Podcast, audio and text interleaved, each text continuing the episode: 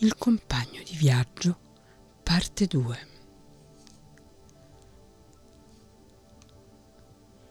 Il mattino seguente i due amici si rimisero in cammino.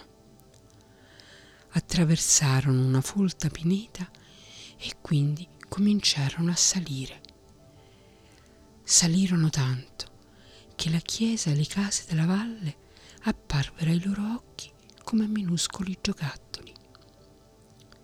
Dall'altra parte della montagna si estendeva sotto di loro il vasto mondo in tutto il suo splendore, la sua ricchezza e i suoi pericoli. Il sole brillava nel cielo e l'aria era così pura che si udiva in lontananza il suono d'un corno da caccia e l'abbaiare di una muta in cerca della preda. Quello spettacolo era così grandioso che Giovanni non riusciva a saziarsene. Infine, entusiasmato, esclamò, Padre Celeste, quale bellezza hai dato alla terra e quanta ricchezza agli uomini. Il suo compagno se ne stava silenzioso accanto a lui, lasciando errare lo sguardo ammirato sul corso scintillante dei fiumi e sui campi in fiore. A un tratto udirono entrambi un suono che sembrava provenire dal cielo. Alzando gli occhi, scorsero un cigno che volava per l'etere. Cantava e il suo canto andava diritto al cuore. Pian piano la voce melodiosa si affievolì e reclinando il capo il cigno cadde a terra irrigidito. Era morto. Lo straniero si chinò e con la spada avuta alla locanda il giorno prima recise le ali dell'uccello caduto. Perché mai lo facesse, Giovanni non lo capì. Lo straniero gli disse che intendeva vendere quelle candide penne, ma egli non riusciva a credere a tale spiegazione. Cominciarono a scendere dalla montagna e quando furono di nuovo in pianura percorsero miglia e miglia per arrivare alla porta della città dove aveva dimora il re di quel paese. Di lontano se ne scorgevano le torri e le cuspidi che brillavano al sole come fossero di metallo prezioso. E infatti il tetto era d'oro puro, mentre le pareti di marmo bianco abbagliavano per il loro candore. I due viandanti decisero di visitare la città soltanto dopo essersi ripuliti dalla polvere del lungo cammino. Perciò si dirersero verso una locanda della periferia.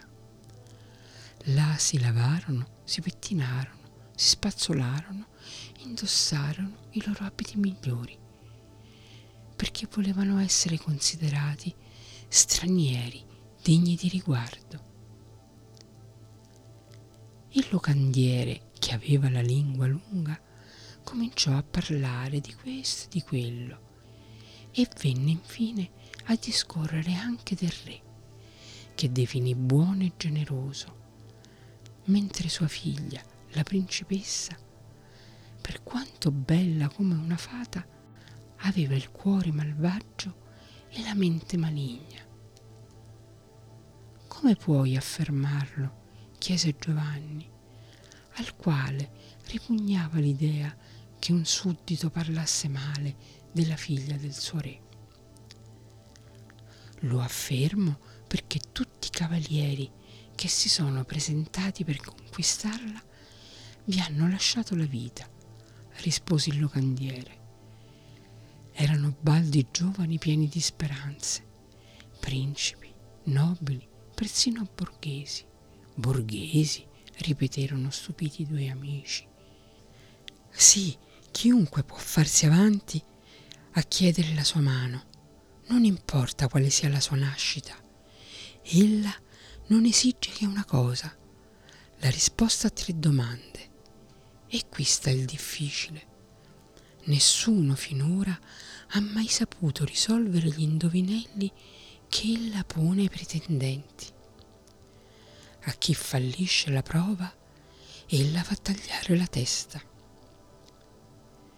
E se qualcuno indovinasse, chiese Giovanni, lo sposerebbe, riconoscendogli il diritto di salire sul trono. Come mai il re permette che sua figlia faccia uccidere i pretendenti sfortunati? È troppo debole per imporre la sua volontà, ma tutti sanno che gli soffre. Per suo volere, una volta all'anno si commemorano le vittime della principessa. Egli passa quel giorno in preghiera dall'alba al tramonto e con lui l'esercito, il clero e buona parte della popolazione. Alla sera ha luogo un servizio divino per la redenzione della principessa, ma fino ad oggi tutto questo non è servito a niente. Come si può essere tanto malvagi? si indignò Giovanni. Una ragazza simile merita d'essere punita. Fossi io suo padre, le darei una dose di scapaccioni da toglierle per sempre dalla testa simili capricci. Aveva appena finito di parlare che si udì per la strada un gran vocio. Giovanni corse alla finestra e vide una mazzone di impareggiabile bellezza passare veloce come il vento su un bianco destriero dalla sella tempestata di pietre preziose. La corona che adornava il capo della mazzone rivelò subito a Giovanni chi mai ella fosse. L'abito indossato dalla principessa era tessuto d'oro e dalle spalle le scendeva un velo lieve come un soffio. Era fatto di innumerevoli ali di farfalle, ma tutto il fasto che la circondava impallidiva di fronte alla sua bellezza.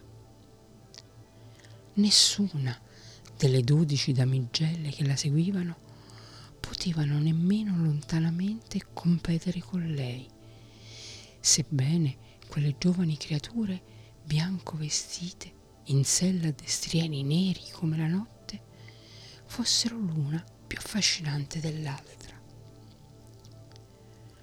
fosse pure malvagia quanto si diceva, la principessa una cosa era certa. La sua bellezza faceva dimenticare tutto il male che si sapeva di lei. Ne erano una prova le grida di entusiasmo, il giubilo che regnava per le vie al suo passaggio. Quella visione aveva quasi tolto il senno a Giovanni era rosso in viso come la brace e non riusciva a proferir parola. Poiché la figlia del re somigliava come una goccia d'acqua alla ragazza incoronata da lui, vista in sogno nella notte della morte di suo padre. Ne era rimasto tanto affascinato che teneva ancora gli occhi fissi nella direzione nella quale la bella era scomparsa e non riusciva a credere che l'avesse commesso tutte le nequizie delle quali i sudditi la incolpavano. Era impossibile che avesse decapitato i suoi corteggiatori perché non riuscivano a risolvere i tre indovinelli. Poiché a chiunque è concesso pretendere la sua mano, Voglio tentare anch'io la sorte, esclamò un tratto. Accada ciò che deve, voglio tentare. I presenti cercarono con ogni mezzo di dissuaderlo da questo proposito. Lo ammonirono e gli dissero che anche lui sarebbe finito come tutti gli altri.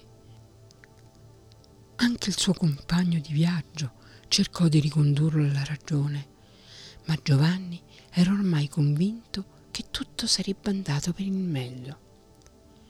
Perciò si ripulì tutto di nuovo, spazzolò i suoi biondi capelli e senza seguito alcuno varcò la porta della città diretta al palazzo del re. Avanti, gridò il re quando Giovanni bussò alla porta della reggia. Questi non se lo fece dire due volte. Il sovrano gli si presentò in vestaglie e pantofole, ma aveva la corona sulla testa e il petto coperto di decorazioni. Invitò il visitatore a prendere posto, tenendo in mano una bandierina che non sapeva bene dove posare finalmente se la mise sotto il braccio. Ma quando si rese conto di avere a che fare con un nuovo pretendente, cominciò a singhiozzare così forte che la bandiera cadde a terra, mentre egli si asciugava le lacrime con l'orlo della vestaglia. Povero vecchio padre, degno di compassione. Rinuncia a quest'idea, esclamò con la voce rotta dai singhiozzi.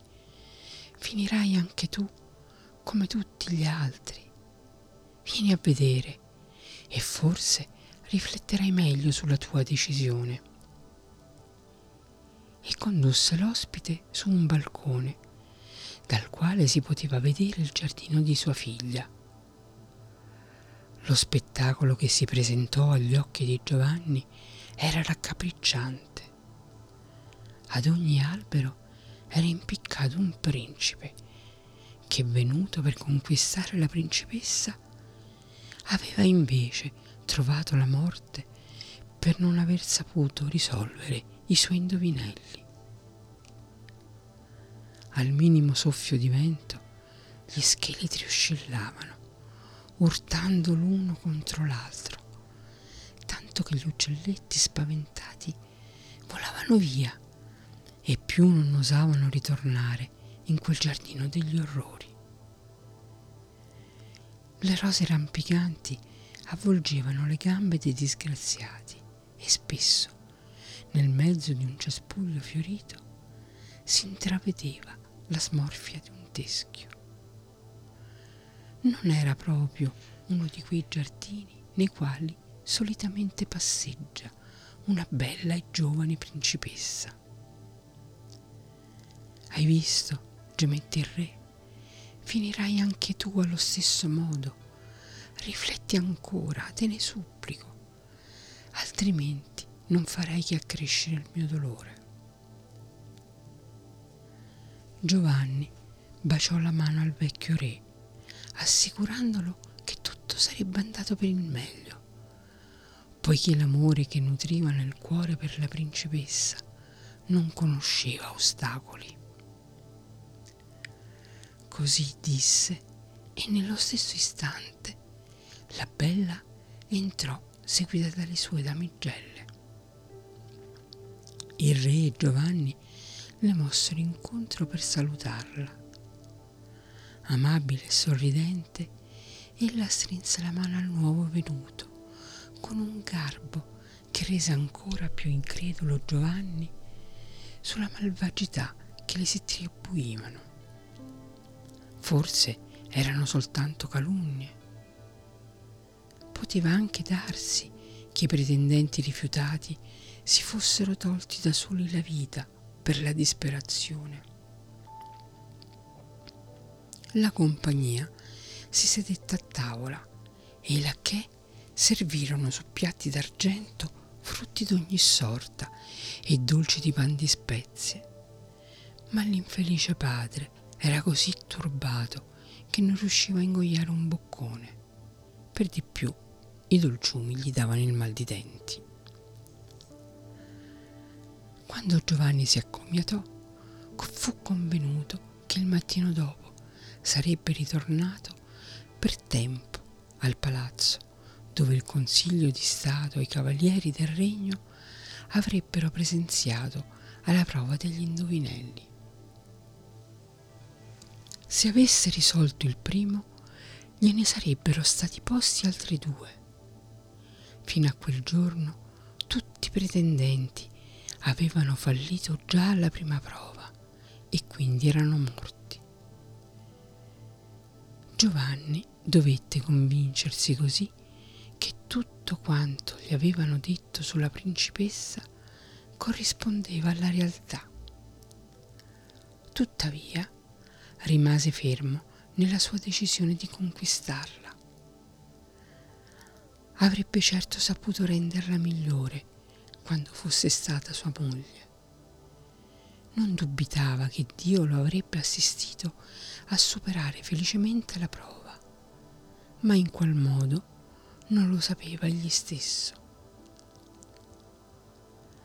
Non stette però a pensarci troppo e sicuro di sé affrettò il passo per tornare dal suo compagno di viaggio. Giunto alla locanda, raccontò per filo e per segno all'amico la sua visita a Palazzo Reale, dilungandosi sulla principessa e sulla cortesia che gli aveva dimostrato. Ardeva dal desiderio che fosse già mattino per affrontare la prova che avrebbe deciso di tutto il suo avvenire. Non dubitava che la fortuna gli sarebbe stata propizia. Il suo compagno lo ascoltò in silenzio, ma gli si leggeva in viso quanto fosse preoccupato per Giovanni. Ho imparato a volerti bene, gli disse infine sarei stato così contento di continuare il viaggio con te, ma ecco che mi vieni tolto. Ciò mi addolora tanto che piangerei, ma non voglio guastare la nostra ultima sera. È meglio stare allegri. Avrò tempo domani, quando ci separeremo, per le malinconie. Frattanto, a Palazzo Reale, era corsa la voce che un altro pretendente si era presentato e già tutti si preparavano a piangere un nuovo lutto. I locali di divertimento vennero chiusi e i pasticceri cucirono un nastro nero sul bordo delle loro giubbe. Il vecchio monarca e tutto il clero si ammaccarono le ginocchia sulle pietre della chiesa per il gran pregare e tutto il popolo già compiangeva il povero Giovanni, di modo che i giardinieri si domandavano dove avrebbero preso i fiori necessari per tutte le corone che erano già state loro coordinate. Mentre il giorno volgeva alla fine, il compagno di viaggio riempì di vino un grosso boccale, invitando Giovanni a brindare con lui alla felicità della sua futura sposa. Ma quando Giovanni ebbe vuotato il secondo bicchiere, sentì una tale pesantezza al capo che non riuscì più a tenere gli occhi aperti. Le palpebre gli si chiusero e in un istante egli perdette conoscenza. L'amico lo portò sul letto e quando fu notte tolse dal suo sacco le ali del cigno raccolte sulla montagna, se le attaccò alle spalle e si ficcò sotto la giubba uno dei tre rami di salice avuti in dono dalla vecchietta. Poi aprì la finestra e volò fuori. In un baleno raggiunse il palazzo del re e si nascose in una nicchia presso la stanza della principessa.